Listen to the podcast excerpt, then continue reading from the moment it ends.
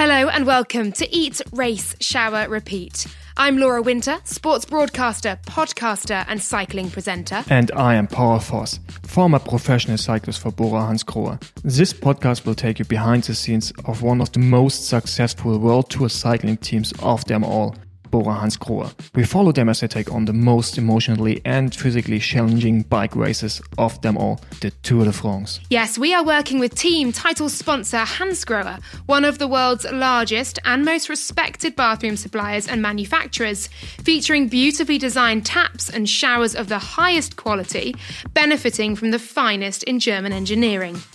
For four years now, Hansgrohe has been at the team side as a reliable partner, and together we will bring you exclusive insight from the team the riders, the mechanics, the sports directors, the coaches, and more for a unique look at the most beautiful sport in the world.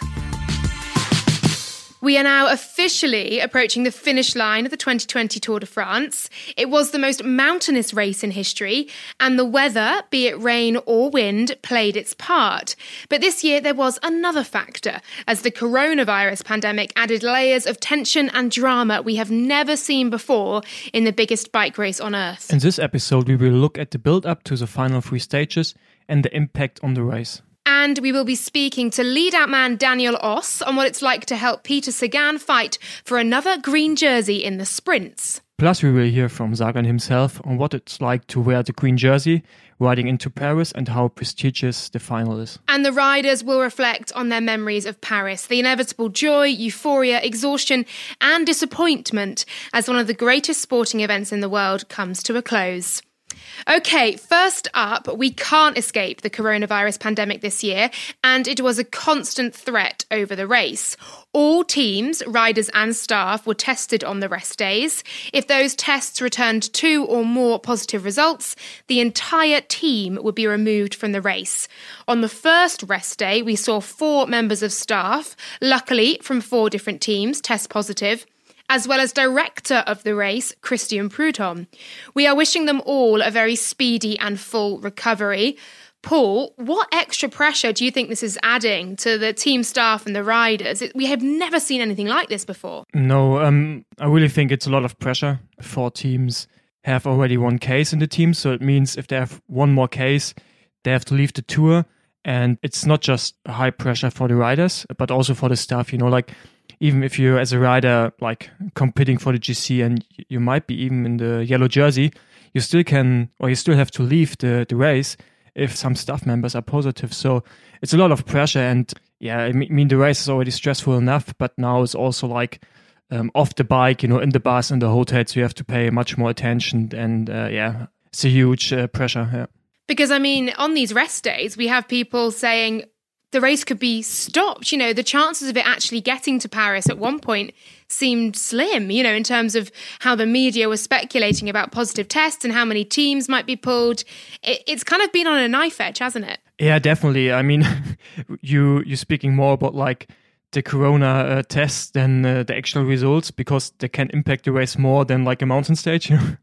but yeah, so far we're halfway through. So like I think it looks good that the race will go on until Paris and we will not have more more bigger cases. But I guess uh, if everyone arrives in Paris and the race has finished, it's a big relief. And let's hope that's the last time we have to yeah we have this case. Yeah.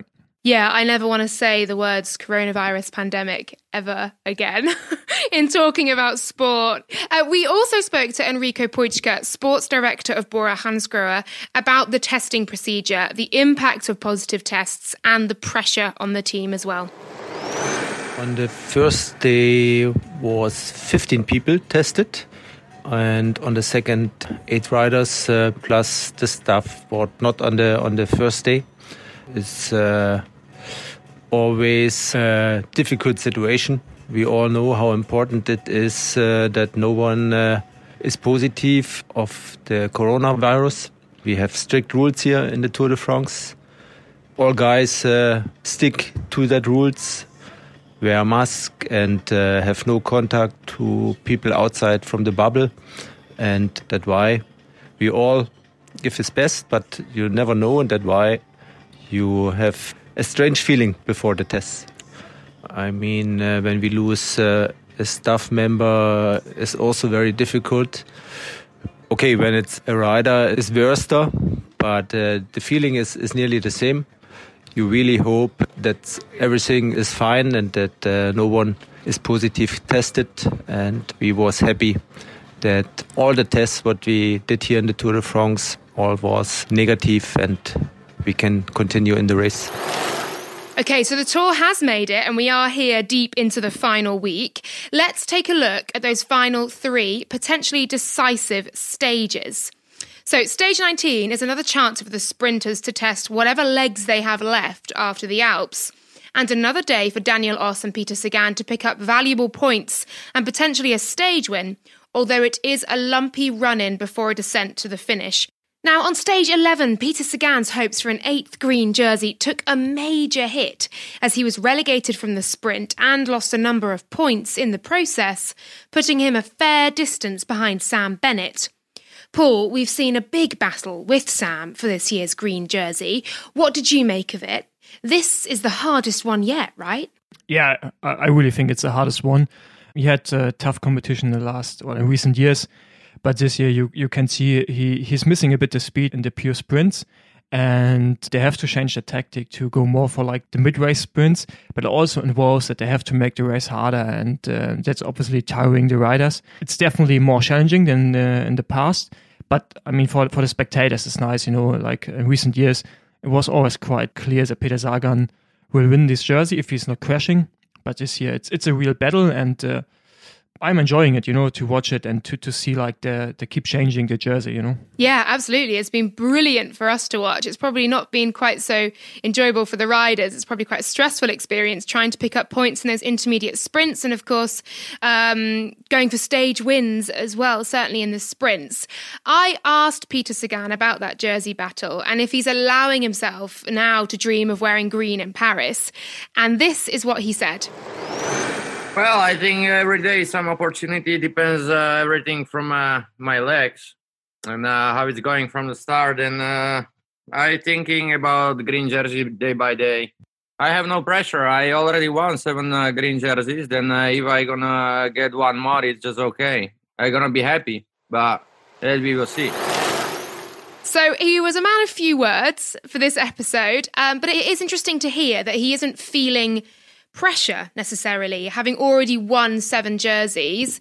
Paul, you know Peter. What do you make of what he said there? I mean, he's a laid back guy. You never have really the feeling that he takes something too serious, you know, especially not himself. And I do believe him that he feels like, all right, I have won already seven jerseys, so why kind of should I win the eighth one? I mean, he will make history with that.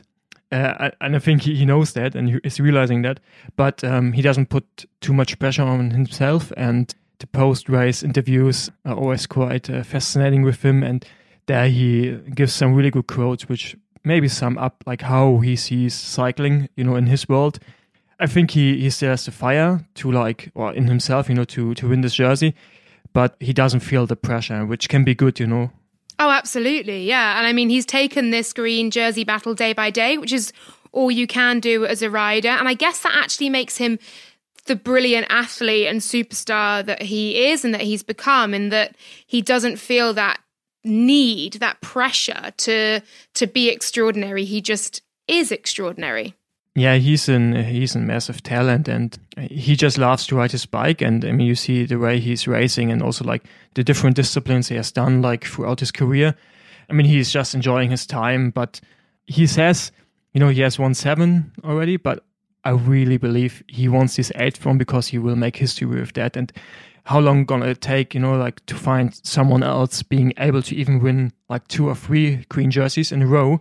And he has won six in a row, then the seventh last year, and this year has the possibility to be the only one uh, winning eight. So yeah, we'd all very much like to see him in that green jersey come Paris. Um, stage 20, though, lies between the peloton and that infamous finish on the Champs Elysees. And it's now the mountain time trial, 36.2 kilometres, the final 6K of which is up La Planche des Belles Filles.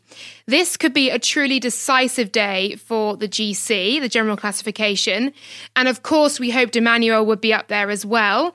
Um, unfortunately, losing time in the Pyrenees and a adjusting that focus to stage wins rather than the overall. But the Tour favourites cannot afford to relax for one second, can they? This stage could be, well, it's it's win or lose, isn't it? Yeah, even for Emanuel, um, it will be an important stage because, you know, like he's out of contention for the GC, but it's another chance to challenging himself on like a time trial like that. And I think on a really good day, you know, he, he can perform up there. And also the rest of the guys in the team, like uh, Schachmann, Kämna, they will all look uh, how far they can go.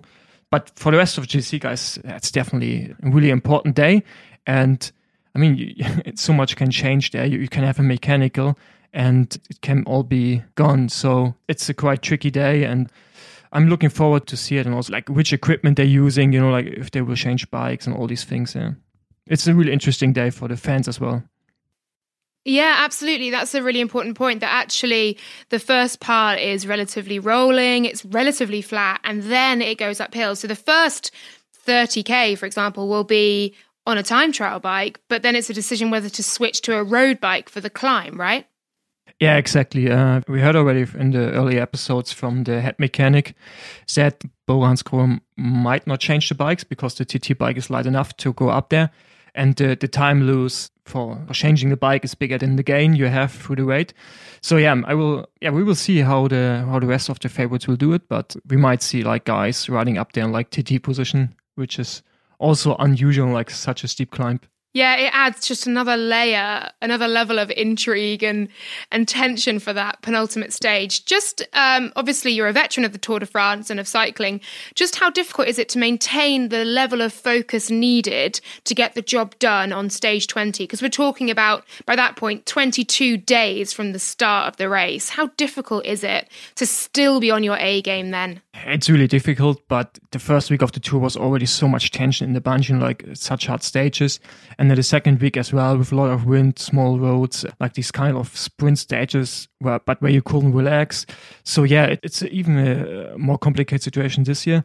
And yeah, it's it's a lot of hard work, but it's also like you try to prepare before the tour to be mentally ready for that, you know. So usually guys who are going in this race and knowing, okay, we go for the GC win, they prepare themselves like at other stage races to have like this this daily routine of doing press conferences and all these things. So I think the the top guys are used to it, but someone like me who is going to stage 20 and just hoping that he arrives in Paris, you know, um, you're losing you're losing a bit tension, yeah, and uh, the focus, and you're already going a bit in like a relaxed mode. Um, I mean, if you're a sprinter, you have to be focused on the on the 21st stage and to Paris, um, which is also really tough. But it really depends on like what kind of rider you are. But I was always losing a bit of focus towards the end. Yeah. Yeah, I mean, I'm not surprised. The mere mortals here listening will be very much feeling the same way. And I think this year has that added complication of the fact that they've had four months off the bike before this, four months off racing and the lockdown, and then very limited build up. There's just so much to this race. You mentioned Paris. We're going to have to talk about it. It's the final stage. What is it like? Stage 21. This year it goes from Mantes-la-Jolie to the Paris Champs Elysees, of course. And it's a celebration, isn't it? It's processional for the first part of the stage, at least. What's it like to ride? Well, it's a really emotional moment. The first time I did it was in 2014. It was also the last time where you were actually allowed to do the to the celebration lap, you know, after the finish. So you could go with your whole team. And I even went with my little brother on my bike around the Champs Elysees, and you could, uh, yeah, cheer to the fans, which was really nice. Uh, since 2015, it's not allowed anymore. But when you come into Paris uh, to the Seine, and then you see yeah, the Eiffel Tower, then uh, yeah, like just the Place de Concorde and all these things, and yeah, you just get goosebumps. You know, like even uh, 2016, my last time, and then my third tour, I still got goosebumps, and it was such an amazing feeling to go up the Champs Elysees and uh, towards Arc de Triomphe, and it's just an amazing feeling. And uh, but it's also like you know, as I mentioned before, um, I was a rider who, who lost a bit of focus and tension. You're coming there and you you're just hoping, ah, hopefully that's a relaxed day. But then as soon as you arrive on the Champs Elysees, the race just gets so hard and so fast. And on the TV you can't really see it, but uh, the last stage is so bloody hard. And uh, the first time I went there, everyone told me, ah, don't expect it to be easy. And I thought, yeah, okay, it can't be that hard, but it was actually harder than I expected. And yeah, it's an amazing feeling. And um, yeah, it definitely uh, pays you back for all the yeah the suffering through throughout throughout the three weeks. Yeah. Oh, absolutely. Um, what are your favourite memories of Paris with the team? Do you have any that stand out in your mind? Funny moments, or or how you celebrated, for example? Um, yeah, also 2014. We came to Paris. We finished with Leopold Koenig back then in the top 10 GC. So we were a small team, and my family was there, and it was also the first time for them being in Paris. As I mentioned, I I took my small brother on my bike, and we just rode up and down the Champs Elysees. You know, like straight after the finish line, we went over to our personal fan club. Back then, Bora rented like a tent just on the finishing straight. And we drank a bit beer and wine, and you know, like after such a race, it doesn't take much to be a bit drunk. so it was quite funny. You know, we stayed there for like another hour at the bus and just was such a nice emotional feeling. And I mean, I really miss that feeling because it, like, as I said, it really pays back all the, the suffering, you know, you have gone through. It makes it all worth it. How good does that first sip of beer or wine or that first like big greasy burger or pizza or whatever whatever food you choose to eat is. How good does that taste? Uh, pretty good, yeah. I mean, spe- especially especially the, the first nip of like beer or wine was quite good, and then our staff got some pizza, and yeah, you went to the bus and you just you just did the opposite of that what you have done for the last three weeks, and it was uh, really nice and also for the head really good, and uh, I really enjoyed that time. And I think always the first time going to Paris is the yeah, is, is the one with the most emotions. And yeah, that's also in my case the same. Um, after that, like the next two years were, were also really nice. But as I said, like we were not allowed to do the ceremony lap uh, with the team. So that really takes away such a big part of emotions. But yeah, still like coming into Paris, seeing the Seine is quite nice. Yeah. And the atmosphere, it, celebration, yes. Exhaustion, yes. Is there a moment where you feel a little bit anticlimactic? Like you've reached Paris. Is there a moment where you say, "Oh, is this it? Like, is this all all that there is after three weeks of hell on a bike?" Um, mm, yeah. I mean, at least uh, I did. Like the week after the tour, you're always like falling into like a bit of like a hole, you know, because you suddenly out of this race bubble and you're not traveling from hotel to hotel. You you're not racing every day. It, it's quite a weird feeling, but uh, also nice, you know, like to don't have the stress every day, you know, because the tour is like on and off the bike, especially now with the corona pandemic, really stressful. We are just seeing the race in the TV, what's happening on the bike, but off the bike is also a lot of stuff to do, like press work, just in general communication, then uh, trying to recover, you know, like it's not just going to a hotel, lying in a bed, it's also a bit more. So yeah, it's a relief, but also like you, you're missing something. But also have to add like coming onto like the Champs Elysees, it's unbelievable with like the amount of spectators there. There you can see why it's the biggest race in the world and why it's so important for everyone, like for the teams and the riders, because you're coming there and just like whole Paris is the Tour de France. You know, you going out in the night after the race and just everyone speaks about the tour and you you know, even if you're a small riders, you feel famous for at least a bit, you know, and it's really nice. And I really like to arrive in Paris. We also asked the Bora Hansgrohe riders for some of their memories of Paris as well. Here they are.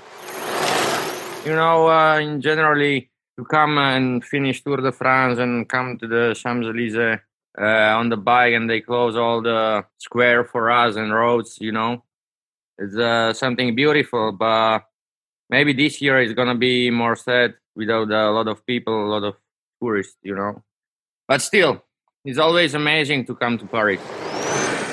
So we just heard from Peter Sagan there as well, saying riding into Paris is beautiful, very much echoing what you've said there, Paul. But worries this year won't be the same without the crowds, which certainly could be a factor for that final stage. Now, his lead out man, Daniel Oss, has played a major role in this year's tour, shepherding Peter to safety and hopefully victory in the flatter stages of the race. We had a chat with him about his role, the tactics, and strategy in a sprint. My experience uh, it's already long in the, in the, in the final stages like this in a sprint. So I saw different strategy that we can use. I mean, uh, main strategies like a big lead out, so a lot of riders going full, full, full, like really high speed, and so you can make the bunch really one line, and you can put your your man, your last man, your your your leader in, uh, in the best position ever and in the best speed uh, that he can do just last 100 meters. This is one one of the best because you know the bands can really interrupt the speed, uh, but for that you need a lot of riders. So mm. you need a lot of big riders and keep the speed. Another strategy is like what we do now here because uh, we have uh, more more climbers. So I'm I'm here with Peter and uh, we have to um, how you say uh, use the other. You know, you have to manage uh, the the um, difficult in the in the last kilometers. We have to be careful about crashes and all these dangerous points and stuff. So we have to arrive at the last 200 meters with the best. That means go and understand who is the best wheel and try to use the the other team to to follow and to put the, our leader in the best position. I mean, is adrenaline. Everything is really high stress, especially the last 10k. I can I can say because for sure we, with a, a, lot of riders that can use for the lead out is less stressful. I want to say it's like uh, more keep your position and and going to the end. Like this is more dangerous because you have to keep energy, but in the same times uh, you have to be ready to, to do something. You, know? uh, you have to understand the right moment. Mm-hmm. That's maybe the the, the most uh, difficult things mentally. Paul, it sounds so stressful. Sprinting sounds so awful. what are your memories of it, especially that last 10k where it does get so dangerous and fast and, and frenetic? Yeah, it's it's not even the last 10Ks. Um, when I did the tour, I guess it hasn't changed much. Um, it's the last 40 or 50 Ks. You know, sometimes you have days where when you're not in the front at like K 40 or 50 to go, you can't make it.